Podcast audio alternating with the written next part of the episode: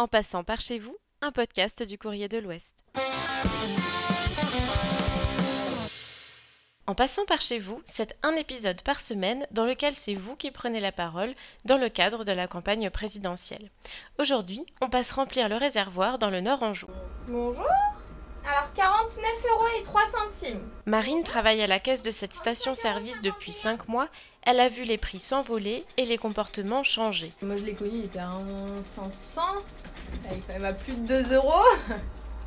Ça fait cher. On le voit au niveau de nos chiffres par rapport à ce qu'on vend, on vend beaucoup plus. Euh, hier, mon collègue a fait autant qu'un samedi après coûtant. C'est énorme. Avec ce qui se passe en Ukraine, les gens commencent à s'affoler, euh, même pour le gaz, pour tout. Un monsieur qui m'a pris 7 bouteilles de gaz en même temps. En ce moment, on voit beaucoup de bidons. On en voit plus que d'habitude. Après, il y a les beaux jours aussi. Donc il y a les tondeuses, mais euh, il y, y, en a qui remplissent leur coffre de bidons. Il y a beaucoup plus de petits pleins. Il y a plus de petits montants et ils reviennent plus souvent du coup. Michel et son épouse, bientôt octogénaires, ont opté pour cette stratégie. 47,63 les 20 litres. Par précaution, parce que ben, comme on habite à la campagne, si on a besoin de sortir d'une façon ou d'une autre, faut pas rester en rade. on, on, sort pas beaucoup. On fait nos courses une fois par mois seulement, depuis la pandémie. Et puis ben, de toute façon, pour euh, maintenant continuer à faire des économies, quand je roule, je mets le plus possible au point mort. On est à 6 km de, de Segré, donc euh, on va pas y aller à pied, ni même à vélo maintenant. Même contrainte pour Simone, 70 ans, elle vient de remplir la moitié du réservoir de sa Dacia. On habite à 15 km, alors dans un petit bourg, euh, c'est un petit bourg, mais il n'y a rien. Combien il y a à Segré pour trouver quelque chose hein? À les petites communes, il n'y a plus rien maintenant. Hein. On n'a plus rien du tout. Même pas d'épicerie. Alors, euh, pas de boulangerie, pas d'épicerie, on n'a rien. Alors, que voulez-vous faire? Vous êtes obligé de prendre la voiture pour aller. Comment Pour faire euh, 7 km à pied pour, euh, pour aller chercher du pain? Bah oui, on évite d'aller à droite à gauche. Hein. On reste à la maison. Avant, ce qu'on faisait 50, c'était quand on faisait le plein ou à peu près. On essaye de rouler le moins vite possible.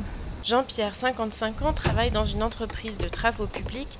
Cette hausse spectaculaire du prix du carburant est une vraie difficulté. Moi, je m'occupe des véhicules, donc euh, je sais que ben, voilà, ça impacte, euh, ça impacte notre, notre, production. Quoi.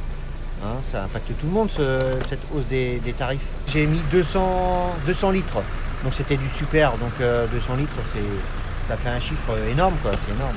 On essaye de, oui, de réfléchir, de déplacer, on va dire, plus intelligemment en, essayant de grouper nos, euh, nous positionner et puis essayer de rayonner en fonction de nos différentes courses à faire.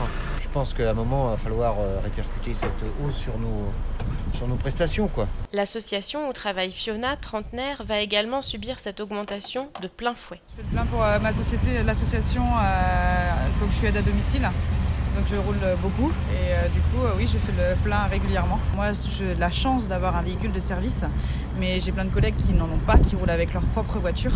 Et donc là oui ça commence à leur poser problème. Il y a des mères célibataires qui ont des enfants à charge et vont finir par pouvoir, pas pouvoir finir le mois euh, parce qu'elles n'auront pas assez de sous pour mettre le, le plein de, gasoil ou d'essence euh, pour finir le mois. On essayait déjà à l'avance de regrouper les patients pour euh, ça mais alors là du coup on, on déjà en place en fait donc malgré les efforts qu'on a mis en place pour regrouper les patients. Euh, malheureusement, non, on, a, euh, on a toujours les, les, les, la route à faire. Les aides ou tout simplement baisser les taxes, quoi, parce qu'à un moment donné, c'est plus possible. Quoi. Enfin, on peut pas non plus. Euh, on, on, c'est bien, ils nous avaient donné une, une, une 100 euros de prime d'inflation, mais 100 euros de prime d'inflation par rapport à ce qui est en train de se passer, c'est pas possible. Quoi. Euh, celle tout à vous.